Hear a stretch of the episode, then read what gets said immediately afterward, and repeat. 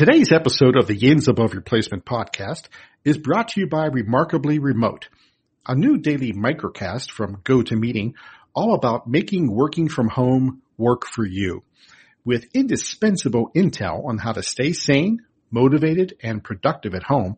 We're here to help you in this brave new remote working world. Add to your flash briefing on Alexa or subscribe on your favorite podcasting app.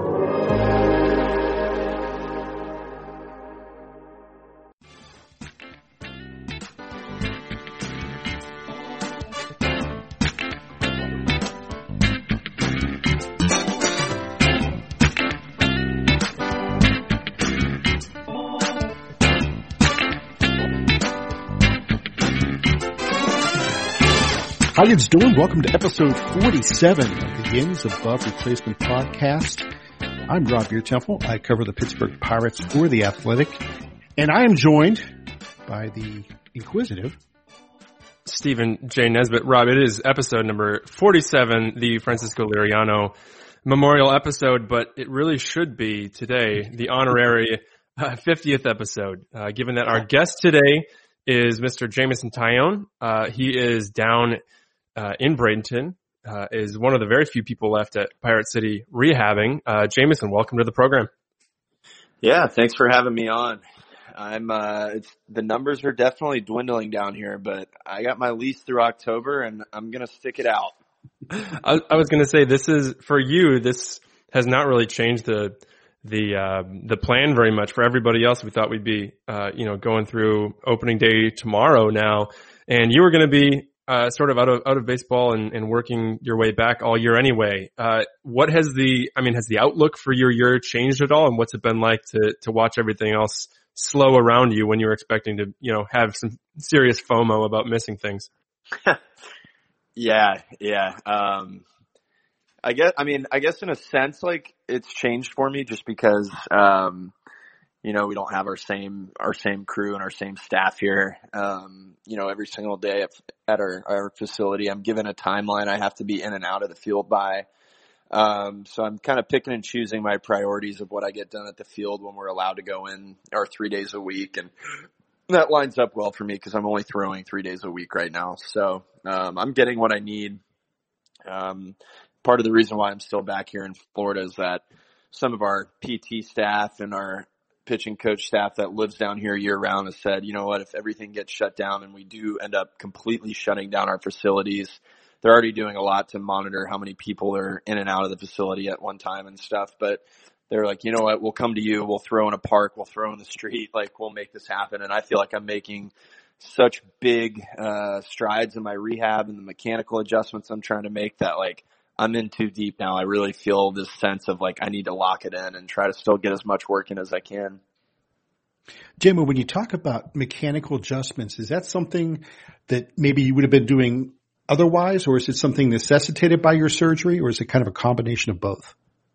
Probably a little bit of both. Um, for years, I've kind of so over time, I've started getting more and more into the way um, like the biomechanic research is going, guys throwing weighted balls, understanding mm. health and the way the body moves. Um, so I, I've kind of had a longing for wanting to, to change some things and I never really had the opportunity to because I was having some success and I was throwing the ball well and, um, I just don't think I would have even been allowed to make changes, um, mm-hmm. as drastic as I'm trying to make right now. So, you know, unfortunately, like you never want to have surgery, but it is a really good opportunity to, uh, you know, take a step back, assess everything, figure out what you want to get done. And I mean, now I've, I, this is literally the perfect time for me to make changes and mess around with some things and, and experiment. Does this mean you come back as a left-handed knuckleballer? no, it, it does mean my arm path's going to look a lot, lot shorter, but I'll still be right-handed. I feel like we are throwing this disclaimer out left and right, but clearly baseball is not the most important thing happening in the world right now, and a, a shortened or canceled season isn't uh, isn't the the worst thing that could could happen to us. Uh, I thought it was a pretty awesome initiative you guys as players had this week, uh, ordering a, I think it was a, a, few hundred pizzas to Allegheny General Hospital. Uh, where did that idea come from? How did that get hatched? Yeah, so we've had a group text um, with all of our guys on the roster, and we were just talking about, you know, one, yeah, we like obviously we understand sports are on the back burner right now. I mean, um, you know, they're not the most important thing, like you said, and and public safety and health are number one. And you know, we've seen that all over the country, all over the world, local businesses are kind of hurting from this. And then obviously doctors, nurses, and, and the staff at hospitals are kind of on the front lines of all of this. So, um, we just thought it's something we could do. And then on top of that, like we're not in Pittsburgh playing. We're not going to be up there for a while. And it's, I mean, Pittsburgh's always treated us so well. And, um, you know, we're all sad that we won't get to play in front of the fans and stuff. So we're like, what's a way we can stay engaged, help local businesses and let the, hospital staff know that we appreciate them. So it came together pretty quickly. Um, you know, we, we threw some money in a pool and I think we ordered like 425 pizzas, a bunch of mm-hmm. trays of like pasta and meatballs from Dianoia's and Pizzeria Davide. So it's owned by the same chef and, uh, Slice on Broadway there. I think they made like 250 or 300 pizzas. So it came together really nicely and I'm glad it worked out.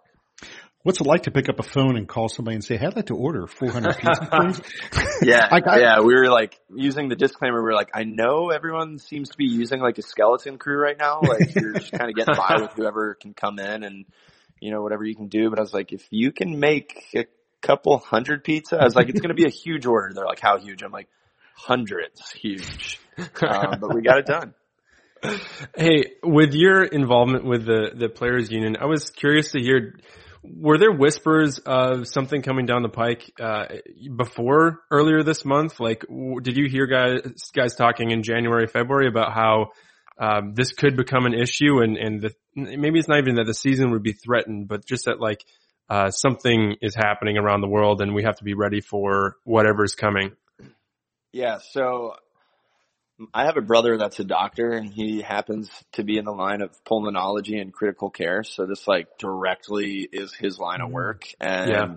so he was really the one keeping me updated. Um, you know, he was way ahead of all this and he was like, look, if we don't think this is going to come here and be a problem, we're crazy. That was back in like, you know, early February or whenever it was. Huh. So mm-hmm. I've already been kind of monitoring the situation and I listen to some podcasts in the morning on my commute, uh, like the, the daily by the New York Times and they were yeah.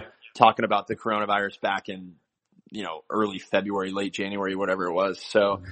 I've had it on my radar for a little bit. Um, but, uh, you know, I, I don't think we as players fully understood that it was gonna have this effect the way the way it's having on us. When I when I talked to I was talking to Cole Tucker yesterday, um, and he was it was funny. He was out in Arizona, and he was driving his, in his car as we're talking. Then he stops and says, I'm just running some errands. I'm going to get something to eat. And he stops his car and, and, takes me with him on his cell phone. And he, and he goes into, I guess, a fast food place and orders lunch and then sits down there and, and eats it. and I was like, wow, what's, what? it, what's it like to be in a world where that happens still? Um, yeah, that's not happening where I'm at. yeah.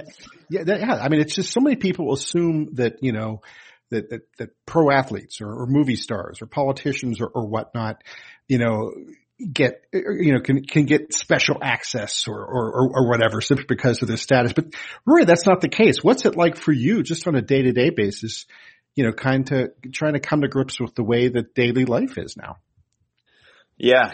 Um, man, it's, it's definitely different. I'm, uh, cooking at home a lot. So I live right across the street from a Publix, which is like the big grocery store down here in Florida. So mm-hmm. I'm trying to limit how much I'm going outside. I'm, you know, I stole a bike from the field and I'm, I'm using the watt bike in my place. I'm doing a lot of my workout stuff at home. And then mm-hmm. like yesterday I went to, to Publix, got some stuff to cook for dinner and I, I'm still trying to support local if I can. And there's a lot of the mm-hmm. curbside pickup going on and, um, you know, like I just went and got a burrito bowl from a place and brought it home and I had asked if I could, they have like a little outdoor patio seating and I was like, can I sit out here and eat it? Cause technically it's not in your restaurant. And the guy like laughed at me and was like, no chance. You got to take that to go. so, um, yeah, it's different, but I'll, I got to be honest. Like me and my, I had my dad in town for a while and there was a steakhouse right by us and they're doing like 50% off bottles of wine and stuff right now. Like mm-hmm. if you're willing to support some local places and get out and try some things and do this curbside pickup, like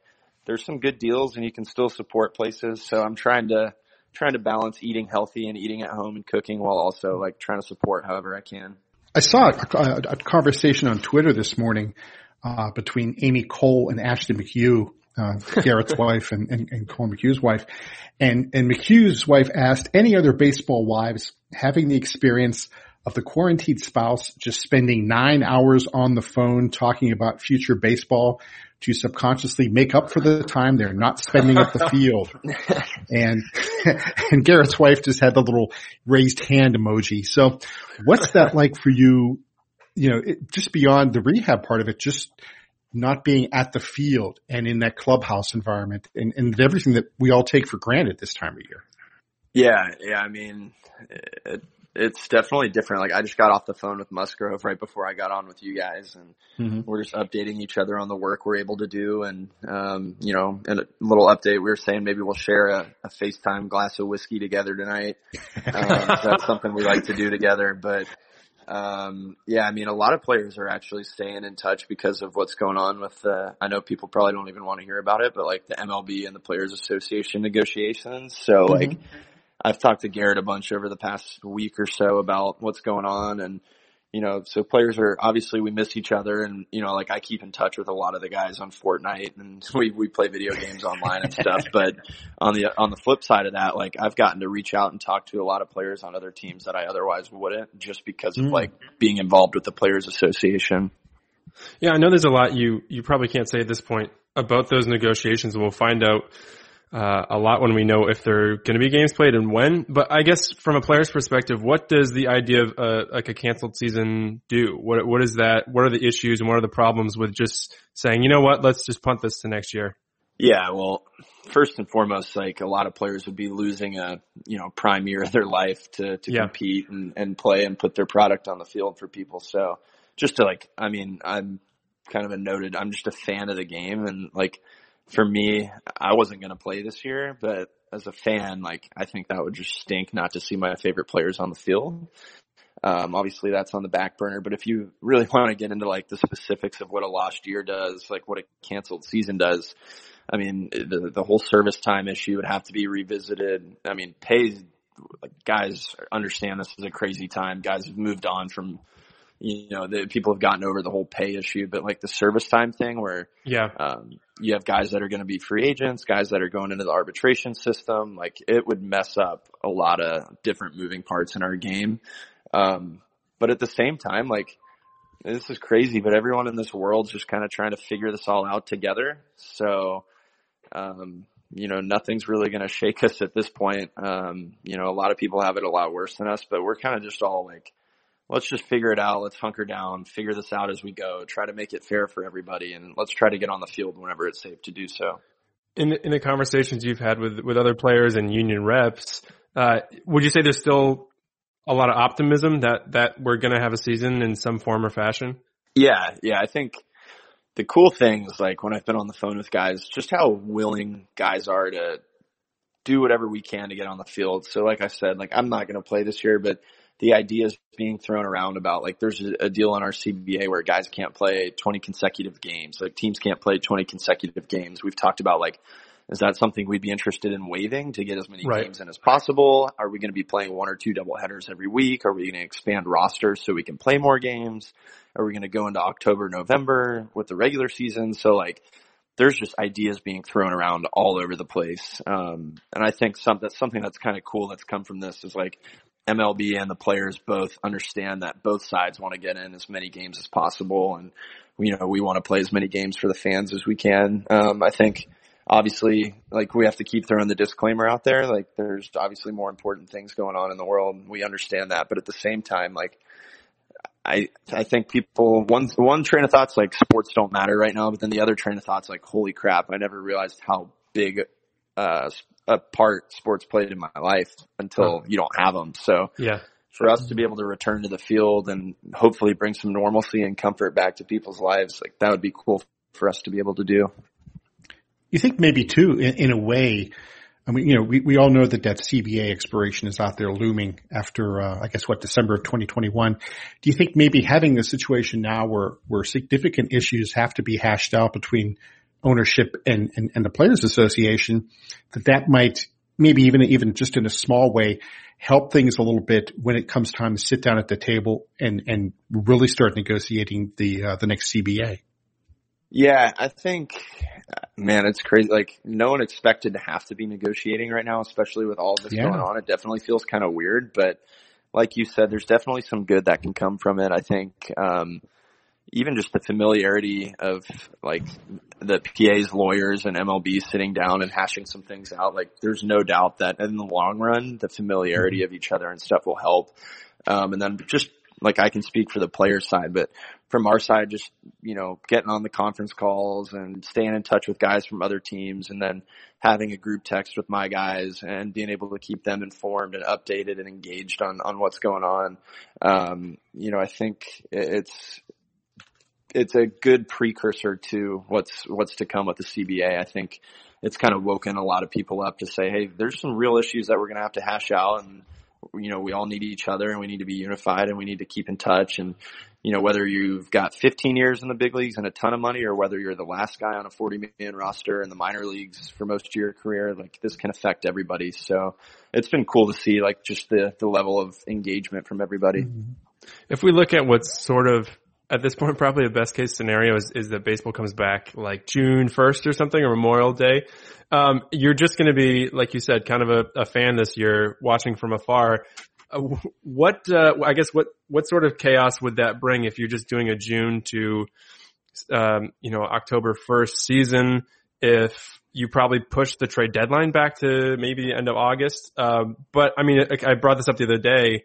The Pirates were like a game and a half out of out of fir- first place or the playoffs at the All Star break last year. Like that would really bring a lot of other teams into the mix, right?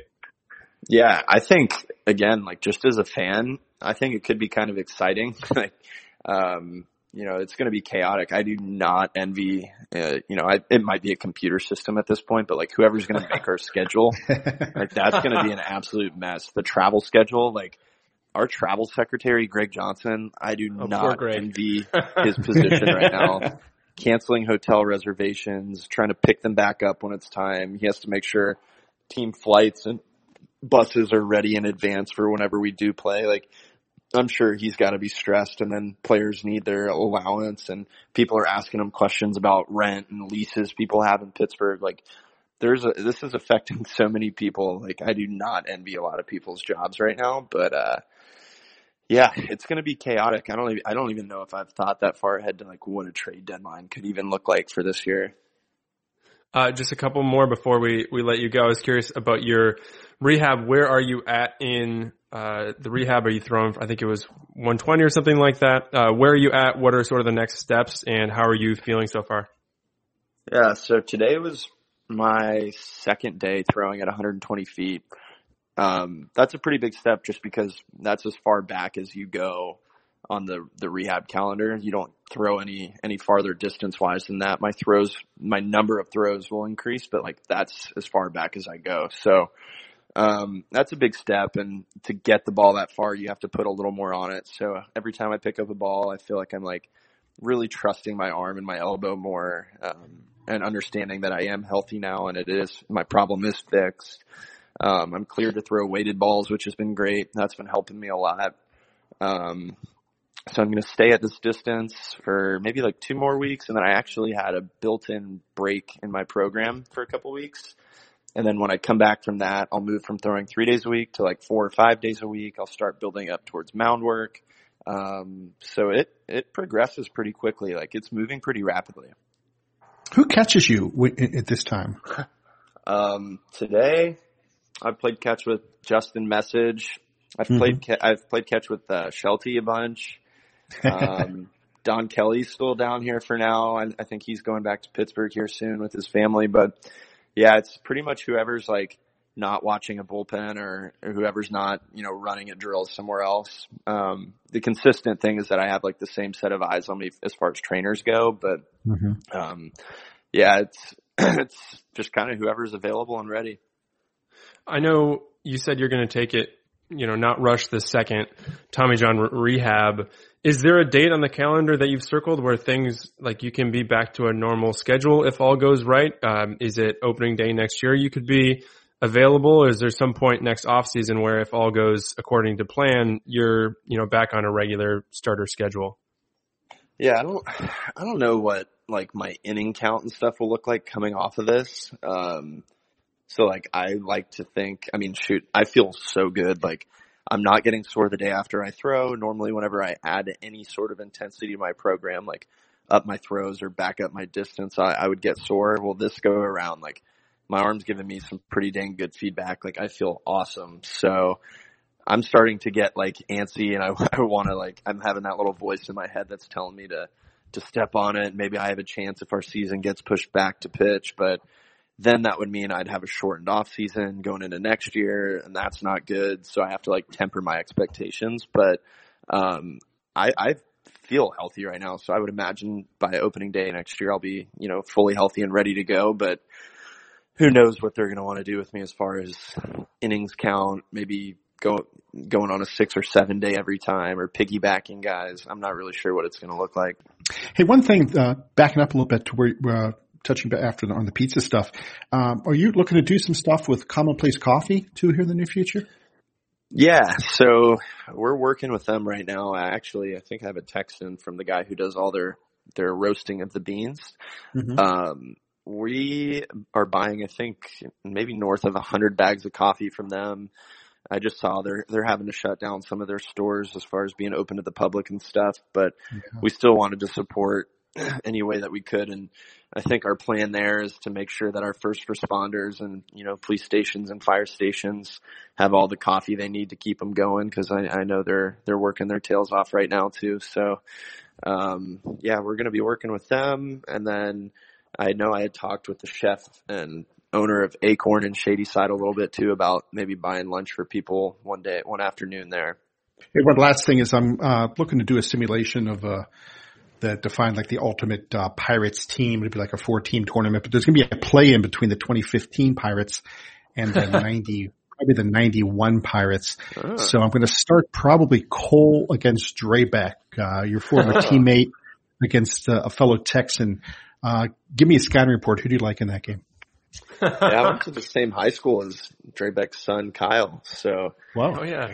Man, yeah, Kyle was on maybe the best high school team of all time. You had Kyle Drabek and Paul Goldschmidt and Brett Eibner and a couple other draft picks. So, um, that's a fun little nugget there. But, um, man, I was born in 1991, so I don't. Yeah, same, same, Rob. I'd have a tough time, but how many games did that 2015 team win? It was over 90, right? 90, 98, 90, right? Yeah, Yeah, I, I think, man, I'm probably taking, I'm taking the boys that I've seen play. Um, 2015 was the year they just ran into a really tough Jake Arrieta, right? Mm-hmm.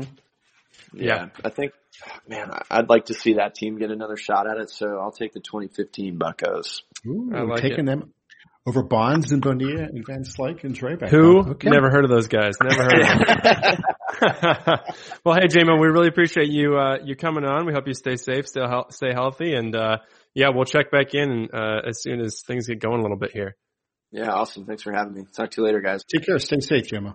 Now, a brief little pause to tell you about my very favorite app in the universe. Sports canceled. Tournaments been canceled. Leagues suspended. There hasn't been a live game on TV in like two decades. You heard us talking about Bobby Bonilla and Barry Bonds. I think they were the last people to be on TV. Um, sources say it's been a week since we've had sports. I don't think uh, that's necessarily accurate. There's no better reminder of how important sports are to our lives than to take them away completely, like we have. Let's not do this again. But the Athletic is still home to 400 of the best sports writers out there, and in these very strange, very uncertain times, they're still hard at work. We are still hard at work doing excellent reporting and telling unique, engaging, and informative stories. Like guys, I just heard about this one. Brazilian soccer leg- legend Ronaldinho. You know him, right? He's in a Paraguayan jail right now. Okay. That story's on our site. Go check it out. We've got stories like, hey, little self promotion. The life and death of Michel Briere, the Pittsburgh Penguins' very first star. I just wrote that one this week. I promise it's good. Uh, we've got stories about how the situation between Todd Gurley and the Rams fell apart. You didn't think it could happen that fast, did you? How minor league baseball players are getting support from their major league counterparts. We've got stories. Uh, there's a great one from Ken Rosenthal and Jayson Stark, two legends of the reporting game, talking about what this season could look like in baseball. How short, how likely that it gets canceled. Do we do a round robin tournament in August? It's unbelievable. Uh, and of course, whatever sport you like, we've got it covered. Every city. Uh, we've even got the EPL for you folks like Rob Biertempfel. Um, and of course, for you, you Yinzers out there, we've got Mark Kaboly with his mock drafts, Ed Bouchette with his expert analysis and his stories from uh, the years long before, you know, most of us were born or some of us were born. So again, I say it's times like this that the athletic can keep us connected to the teams, the athletes, the sports you love. Sign up now, try it today to see for yourself the creativity, the reporting, and the storytelling that sets the athletic apart. And if you go to theathletic.com slash yinz, that's theathletic.com slash yinz, Y-I-N-Z, you can receive 40% off an annual subscription. Games aren't being played right now, but the stories that draw us all to sports, those don't go away. So go to theathletic.com slash yinz for 40% off an annual subscription. We hope to see you there. Now, let's go back to the show. Nez, a couple of days ago, actually was a Friday news dump. I think the news came down exactly at 5 p.m. on Friday, uh, that the Pirates optioned seven players to AAA Indianapolis. Uh, it's kind of essentially a paper move in a way because, you know, nobody's actually moving anywhere since everybody is self-quarantined. But, uh, Geoff Hartlieb, Sam Howard, Yacksel Rios, Edgar Santana, Ke'Bryan Hayes, Cole Tucker, and Jason Martin were all sent down to uh, AAA Indianapolis, meaning essentially that as things stand now, they will not open the team, the season with the big club, uh, whenever that might be and wherever that might be. Well, what, you, what was your thoughts? What are your reaction to those moves? Surprised at all yeah. that? No, not really, because I, I, think a lot of this is just happening sort of defensively, where teams aren't quite sure what deadlines mean anymore. And so yeah. there was there was always a point in spring training, right, where they'd send down these young guys who um, who weren't going to be on the opening day roster because they didn't want them to get injured um, and thus be put on the major league uh, disabled list or injured list and be accruing service time. So this always happened. Um, I don't know if that date has stayed the same, if that's changing or or what. But basically, this just signals the Pirates uh, if they have to set a roster today, they're not going to put those guys on the major league roster. They're going to sort of protect them from getting major league service time. And I think that was, um, I, to to my own horn, I think I was saying this the whole time that Ke'Bryan Hayes, the only way I saw him on the opening day roster was if he had signed this extension we're talking about, and that, that probably mm-hmm. has been halted for the moment. And uh, he hasn't hit well enough at AAA to to say that you know it's uh, you know a crime to not have him in the majors. Uh, he could use some more seasoning at AAA. He hit well this spring. And mm-hmm. Cole Tucker, they sort of have uh, kind of too many options at shortstop right now in the majors, and yeah. uh, he can get everyday at bats if and when AAA games return. Oneil Cruz got sent to Double A. That's kind of telling us that uh, there's going to be someone else at AAA. That's Cole mm-hmm. Tucker. I, I, it was expected to me. Uh, really, the only thing I couldn't figure out is like, does this mean anything? Is this uh, direction being given by the league to say teams get your rosters in order this way? Or is this the Pirates just saying like, we don't want to be surprised by something down the road and realize that we should have done this move earlier? We really don't lose anything by doing this. So let's send these guys down to a paper move to the minors. Yeah, I just, I, I, agree with you there. I think it's, you know, it, it, I don't know, it's not exactly the same case, but I just think back to the year whenever the Pirates, you know, lost like 18 people or whatever it was in the first 20 picks of the Rule 5 draft and everybody was like, maybe some of those guys should have been protected. So, um, yeah, I think it's, it's a, it's a kind of a due diligence move on the Pirates part. It, it certainly in Tucker's case, I don't think means that they think any less of him or that his star is descending, you know, in terms of where he stands in the pecking order or his long-term future with the organization. I still think he's a, an everyday player in the not so distant future, whether that be at some point this year or next. Um, whether that's a short or second or, or whatever happens. Um, yeah, I think it's just a move just to, just to clear some, some names off that list. Um, you know, in the, in the, in the media room at LECOM Park, we have the, the, the full roster of, of players, non-roster and roster invited to spring training. And as, you know, as they make cuts, you, you, you scratch off the, the name on the list just so you don't get confused later on. And I think that's kind of what the Pirates are doing here, just reducing the number of balls that they have in the air at any given moment.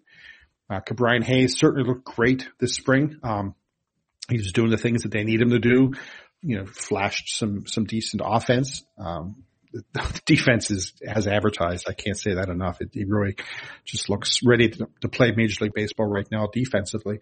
So again, yeah, nothing changes there. Um, maybe, um, I don't know, the, the, the, relievers that they sent down, again, no surprises as well. Maybe Edgar Santana, a little bit of a surprise, but again, guy sure. coming off Tommy John, uh, they just maybe once this, this buys them time to make sure he's, he's healthy and ready to go.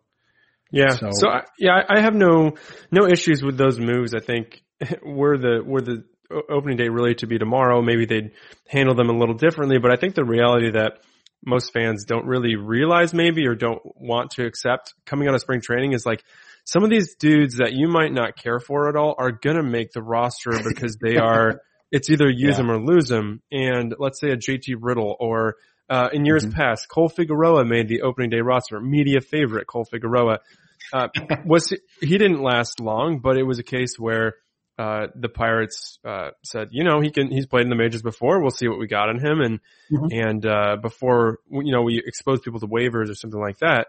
Um, you know, all we're going to be doing here is burning an option year for for Cole Tucker. That's fine by us. He, you know, has some remaining. So I, I, yeah, it's just kind of like the reality is, is some of these guys who maybe don't deserve a spot all season long are going to make the opening day roster just because of uh, how roster moves shake out and, and roster management happens in, in the majors. It's just kind of the, the, you know, a fact of life in the majors. Yeah, I think too, and, you know, everybody is, like you say, just kind of holding their breath right now to see what, uh, the PA and MLB agree to in terms of service time and, uh, opt out clauses, you know, guys who, you know, could, could opt out of their, their contracts if they were not on, uh, the 25, or I'm sorry, the 26 man roster on opening day. And that was a specific date, not necessarily just opening day in a general sense, but a specific day, you know, March 26th for the Pirates. So yeah, there's so many moving parts there that still haven't, at least not publicly been ironed out and, and finalized. And I think we'll start to see that happen now because now that we're, right up against the what would have been opening day, uh, and, and, and certain deadlines and, and, and agreements click into place, um, or have to at least be, you know, worked out. I think now we start to see some announcements and some decisions made about how we're, how baseball is going to proceed going forward. And for the Pirates, I don't think it really changes a lot. I don't think this season, whether it's 162 games or, or 62 games, I don't think it changes a lot in terms of where the team was headed this season. Um, uh, you know, you would still like a full season just so Ben and his lieutenants can get eyes on guys in game situations, but you know, they'll just, they'll find a way around that and, and work and proceed from there. Maybe, maybe a shortened season creates a little bit more of a seller's market in, in the trade market. Uh, and maybe that helps the Pirates a little bit. You know, maybe a team gets off to a slow start or has a, you know, has a, a closer you know, blow four of his first nine saves and they get a little panicky and start to say, well, hmm. maybe we'll up our offer for a guy like Keone Kela. And so maybe that trade happens sooner than later. All those things right now, it's so many hypotheticals. Um, you know, once we start to see decisions being made and announced, then we can start to really theorize how they will play out. Yeah. Um, last night I tuned in to AT&T Sports was re-airing the 2013 wildcard game and I just saw that the MLB is doing a uh, opening day at home initiative, and they're they're making that game available as well as one for every other team. And uh, I had a blast watching it. I really did. It just seeing baseball again is is great. And I didn't actually watch that one live. I was to tell you where my career was at. I was coming back from West Virginia. Oh. Um, after after, after covering a West Virginia football press conference, uh-huh. and. I at this point in my life I didn't have my own car, so I was driving the the Post Gazette's pool car back to the newsroom. I dropped it off. The game was going on. I'd been listening on the radio, and I just walked down to the stadium and uh, sort of watched it from the Clemente Bridge. It was great. I uh, I had a blast. It was a really cool view.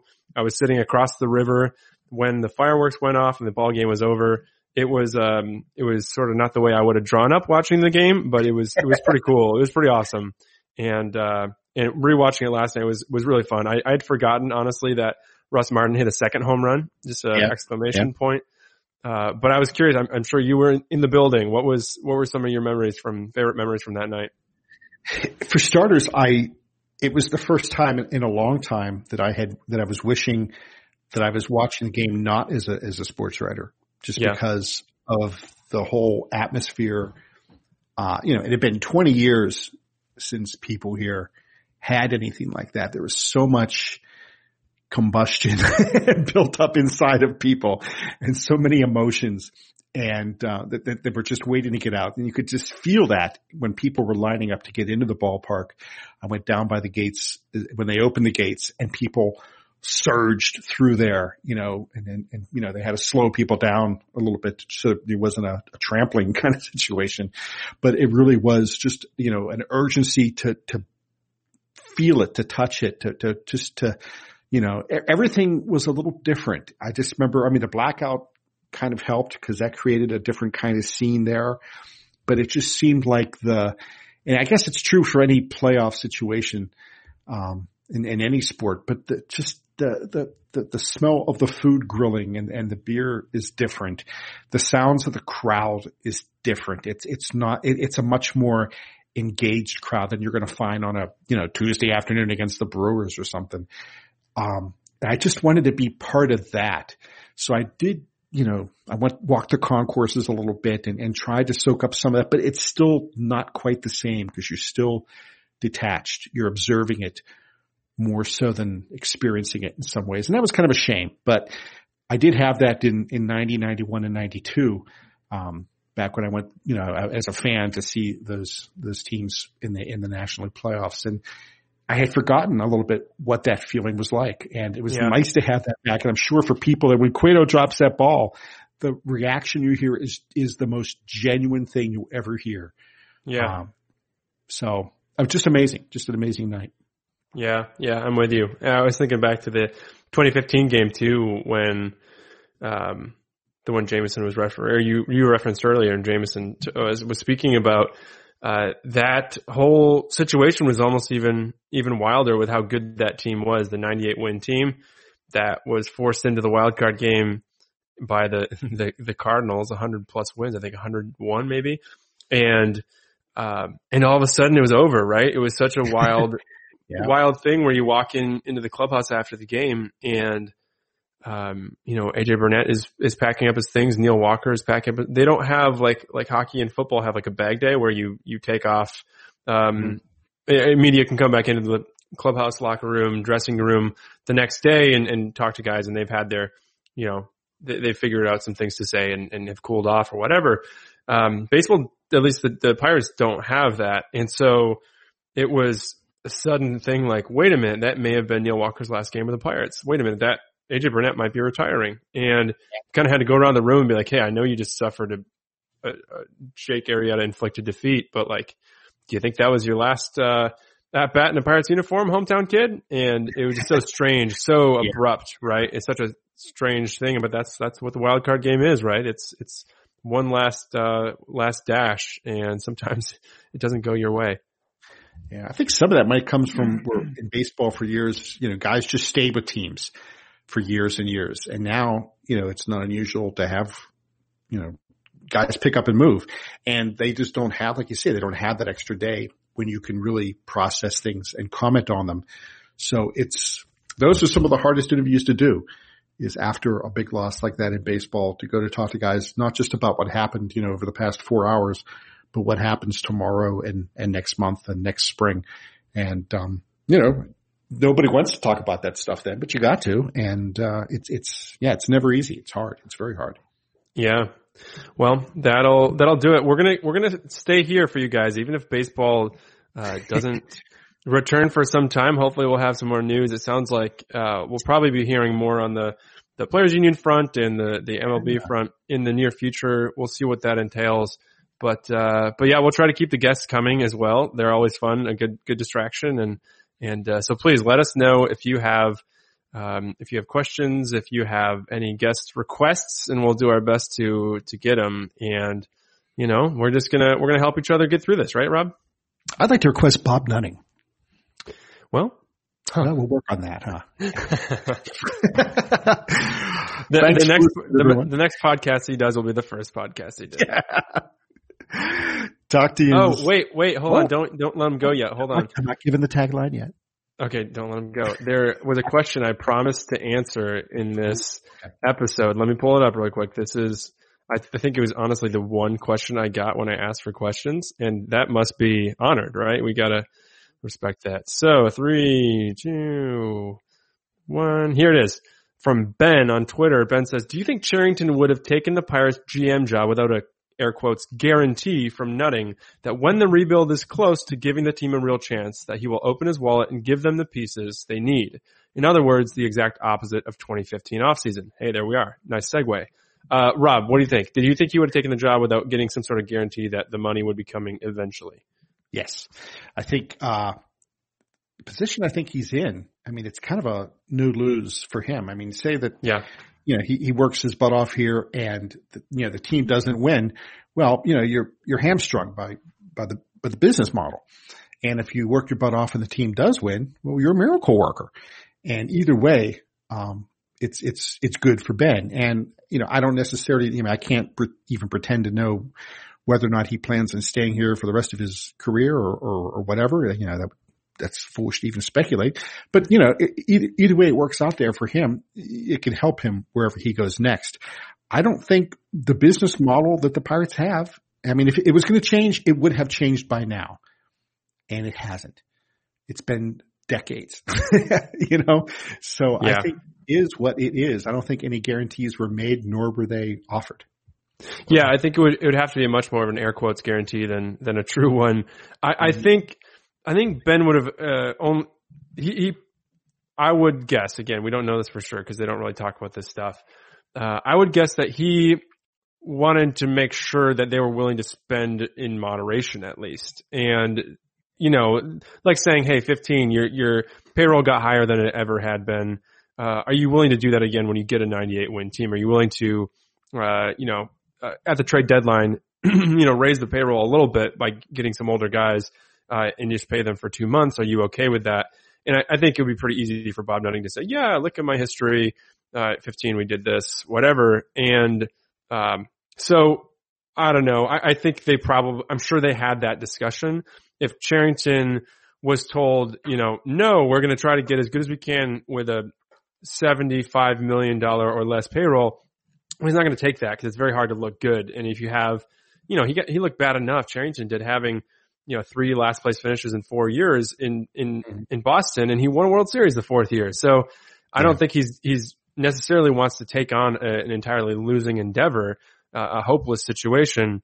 But I think uh, he at least probably would would have wanted assurance that uh, there's going to be a little bit of backup. That hey, if I build this great homegrown team, um, you're going to help me out a little bit when when it becomes important and when we really have a shot. I, I'm sure they have that conversation. Hey, I think Bob Nutting would be fine going to you know 110, 115, 120, maybe even if they had an insane team that just needed that one player to go over the top. Um, I think he would be willing to go there if it's not a season long or, or two or three or four year long guarantee like you're doing with some of these free agents. I mean, they're never going to do that type of deal. So, uh, I I guess Ben, I would say yes and no. I hope that answers your question. Well, and who knows too what, what the what the next CBA holds? I mean, does it hold? Is does it result in a situation where there's more pressure on teams like the Pirates to to spend more money to whether that's a floor or in a, in a ceiling or, or or whatever or more transparency with the union or whatever? I mean, when I talked to you know, to Tony Clark that afternoon during spring training about the Pirates payroll circumstances, I mean, this, this is a, a sincere concern. I think a lot of people have tried to laugh it off like, oh, well, it's just a grievance. doesn't have any weight. Nobody really cares. The union is, is deeply concerned about this. And Tony Clark knows that his reputation as the, the head of the union has taken some hits and that, that they need to, to stand firm and, and get some progress. And I think this, this next CBA is going to be a time when they can, you know, there's there's an opportunity for them to make some gains. I think they sense that. So who knows what the what the environment will be like in at the start of the 2022 season, and that will determine what the Pirates can and can't do monetarily. So there you have it. There we have it. You know, next time. I'll say it now. Talk to you later.